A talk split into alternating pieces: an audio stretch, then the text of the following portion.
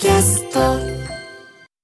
時刻は午後1時。TBS ラジオ生活は踊る。改めましてパーソナリティはジェンスーと。TBS アナウンサー小倉弘子でお送りしています。この時間から長崎佐賀の NBC ラジオでも放送中ということで長崎と佐賀の皆さん今日もよろしくお願いします。お願いします、えー生活の知恵を授かるコーナースーさんこれいいよ。この番組の月1レギュラーで1400種類以上の掃除用具を扱った家事掃除アドバイザーの藤原千秋さん。よろしくお願いします。よろしくお願いしま。ます。す今日のテーマはクレンザー活用術ということで、はい。クレンザーそう一家に一台子供の頃から、一家に一本か、あるんだけど、先月サビの落とし方の時に教えてもらいましたけど、はい。あのサビの落とし方をご紹介した時にクレンザー使った方法を、あのお話ししたんですけれども、あのクレンザー実は持ってないって方がちらちら私の周りにもおりまして。最近ね、あの今時のドラッグストアだと下の方にあるのよ。そうそうでどこにあるのかも見たことがないっていう方もそうそう聞こえてきたので、まああの何十年も前からあるお掃除道具界の重鎮はい。古老なんですけども、まあ家にない方これからどうしようかなっていう方にあのご紹介していきたいと思いました。お願いします。あの最近はスプレーするだけですとかあと放置する泡だけの掃除道具っていうものすごく充実してきてでまああの古いイメージがとてもあると思うんですけれども今日はまあそんなクレンザーの活用方法をいろいろご紹介したいと思います。お願いします。ではクレンザー活用術ポイント一つ目お願いしますこすってこそクレンザーキッチン周りで大活躍。確かにキッチンのそばにあった気がします実家で、うん、はい、えー、と活用術の前に、今日は少しだけクレンザーの歴史についてレクチャーいたします。お願いいたします。好きはい、クレンザーは大正時代に実はアメリカから入ってきた。ハイカラな掃除道具でした。で昭和の初め頃からあの各社でクレンザーっていうものが発売されたんですけれどもあのアメリカから入ってきた関係であのクレンザーのこのパッケージってなんかギラッギラしてるイメージないですか？あるある。き金色とかなんか黄色とか。この金の筒ね。あのそうあれだよね。液体の方だと白地に赤でマヨネーズみたいな感じだよね。そうそうそうそうであとはなんかあの金赤とか金緑とか金金金とか、まあ、そういったあのギラギラのパッケージって、まあ、これアメリカのスタイルを受け継いだからだというふうに言われてます。全然気がつかなかった。本当に？これ大違いだけどまあいいか、うん。アメリカ？アメリカ。ンで、えー、と粉タイプが最初の頃流通してたんですけれどもなんか粉だと粉吸っちゃうとか粉が舞ってしまうっていう、まあ、クレームが昔もあったっていうことで、そこからクレームクレンザーが誕生した。へであの粉のクレンザーは今年で90周年。えおおすごい。で大体、えっと、クリームのクレンザーっていうのが今年で52周年かな？っていうくらいのすごく昔からあるんですけれども、まあ、あの粉タイプの方が汚れ落としの力は強いと言われています。うんうんうんはい。でそのクレンザー成分。成分は一体何、ってなりますとこれね研磨剤と界面活性剤っていうのが大体2つの二大成分なんですね。うんで、まあ、界面活性剤ってのは平たく言うとあの石鹸のことなんですけれども、まあ、大事なのは研磨剤の方でして、うん。この研磨剤というのが市販のクレンザーは岩などの鉱物。あそうなの？そう。ミネラルなんですよ。で私硬くした洗剤だと思ってた。あそう思ってる方ももしかしたら多いかもしれない。そうこれもともと研磨剤ないんだ。そうあのでそれをあの細かく砕いたものを使っていてそれで汚れを物理的にかき落とす。うんうん。かき落とす。なのであの石とかタイルとかっていうその硬い素材あのこすって OK な素材が多い学校で現在でも現役に使われていることが多いです。で私もあのちょっと気になるようになってから子どものあの授業参観とかあの保護者会とかそそういった時時にあの今まだ中高の子供がいるのではい行ってみるんですけど、やっぱり水回りにクレンザー置いてあって、あ今でも使ってるんだっていうか私も子供の頃やってたなっていうものではあるんですけれども。でもちろん家庭でもこれね実は使い出したらなくてはならない道具にはなってくるんですね、あの愛用してる方もとても多いと思うんですよ。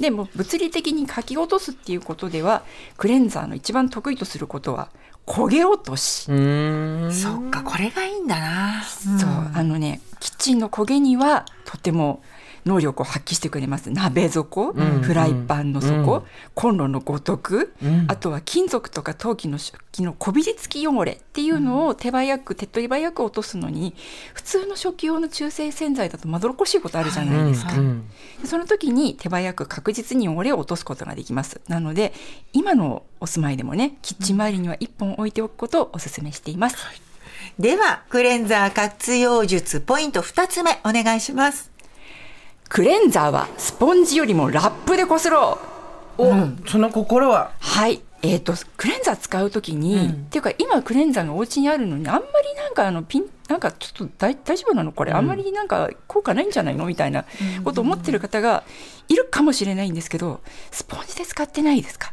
っていうことなんですね。あ中に入っちゃうってことだ。そう。であのですね、うん。あの結構ネット上にあのスクレンザー愛用している方の中にはねあのスポンジの他にもアルミホイルとかタオルとかいろいろ諸説あるんですけれどもで私もちょっと迷うポイントだったのでこの機会に専門の方に聞きに行ってきました。はい。で教えてくださったのは金代石鹸株式会社の土田直江さん。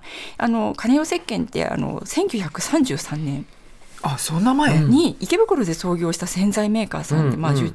あの老舗ですよね。で金代クレンザーっていうのは1934年に発売をされて1971年に日本で初めて液体クレンザーを発売されたと、71年でうちの旦那の生まれた年だな、おー同世代。同世代。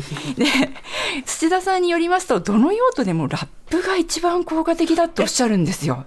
ラップってサランラップ的なラップ？あのラップ的なラップ、うんうん。であれをあのくしゃくしゃっと丸めていただいてあの新品じゃなくていいんですよ。だからご飯を食べあの、ね、使ってこうラップしておいて、あのしまっておいたものの使いあの残しあの使い終わりのものでもいいんですけど、それをくしゃくしゃって丸めていただいてであのクレンザーをつけて水をかけてそれでこするっていう方法へえなんかもっとしペタってこう塗布したところの上にかぶせるのかと思ったらそうじゃなくてくしゃくしゃっとしたやつにやるんだ。そうそうそうそうそう。あの塗布してかぶせるっていうのはやっぱり湿布法って言ってあの普通の洗剤だと私でもおすすめしている方法ではあるんですけど、であのね私ねアルミホイル試してみたことがあるんですけど、アルミホイルがクレンザーに負けちゃってあなんかあのボロボロになっちゃったりするんですね。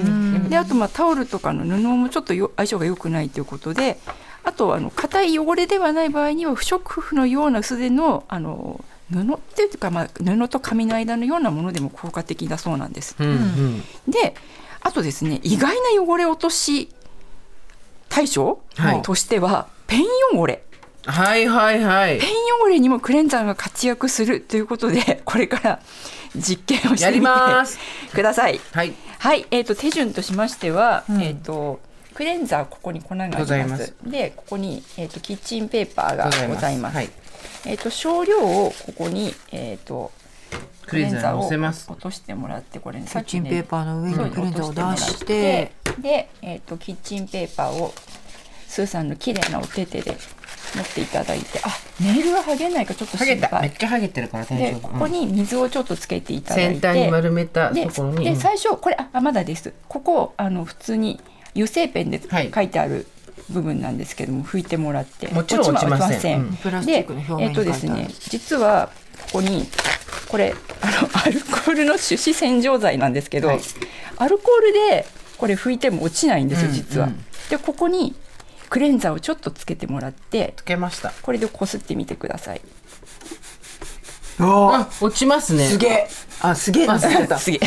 本当だ。落ちちゃった。そう。落ちちゃった。これクレンザー、落ちちゃった。まあ、ちょっと足していただいてもいいんですけど、これアルコールでも落ちない水でも落ちないっていうこのペン汚れが。削り落としてるってことですか？そうなんです。研磨の力なんですよ。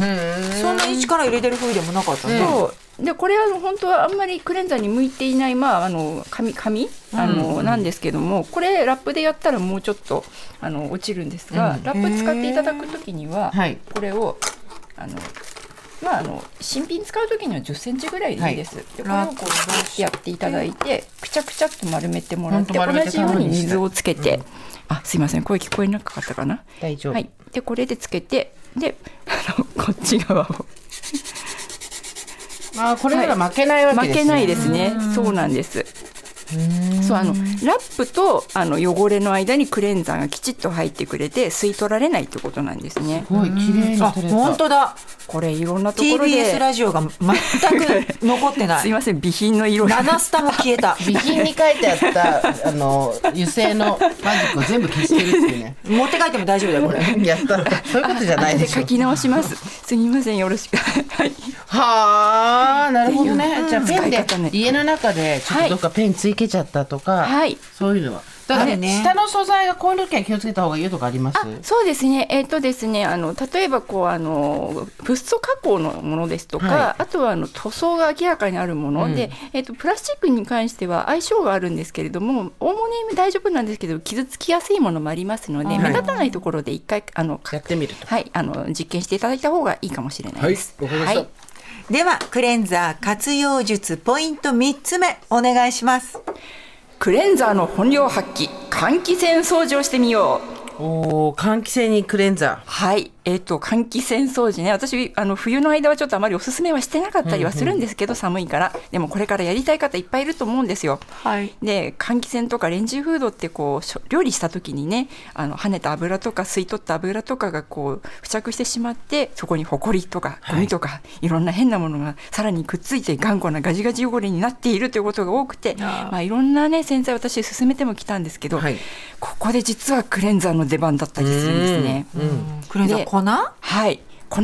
で、粉でもいいですしあのクリームでもいいんですけどもあの強力なアルカリ性の洗剤を使うときに私みたいなズボラな人割とあの実は素手で扱っちゃったりすることがあって手はい。の表面がちょっと荒れてしまうこともあるんですけど、クレンザー実は手荒れの心配がとても少ないあの子供がね学校で使っているくらいのものなので、まあ確かにそうだね。はい、物理的にこすり落とすっていう方に力があるので換気扇の掃除実は得意分野です。でここでおすすめの方法なんですけどあの市販のクリームクレンザー、えっとえっと、研磨剤の量はあの粉に比べては少ないんですが市販のクリームクレンザーで弱アルカリ性っていう書いてあるものをあの買ってきていただいて汚れの気になるクレンザーあのクレンザーじゃない換気扇の羽とかに塗ってでラップしてちょっと湿布してもらって20分ぐらい置いてからこすり落とすってことをしていただくと、そのラップを使っちゃえばいいんだもんね、そうする時は。であの水そのその後であの水で流すと油汚れがめちゃめちゃよく落ちます。でおもーもちろんこれからの季節は寒いんでお湯使っていただいてもいいんですけども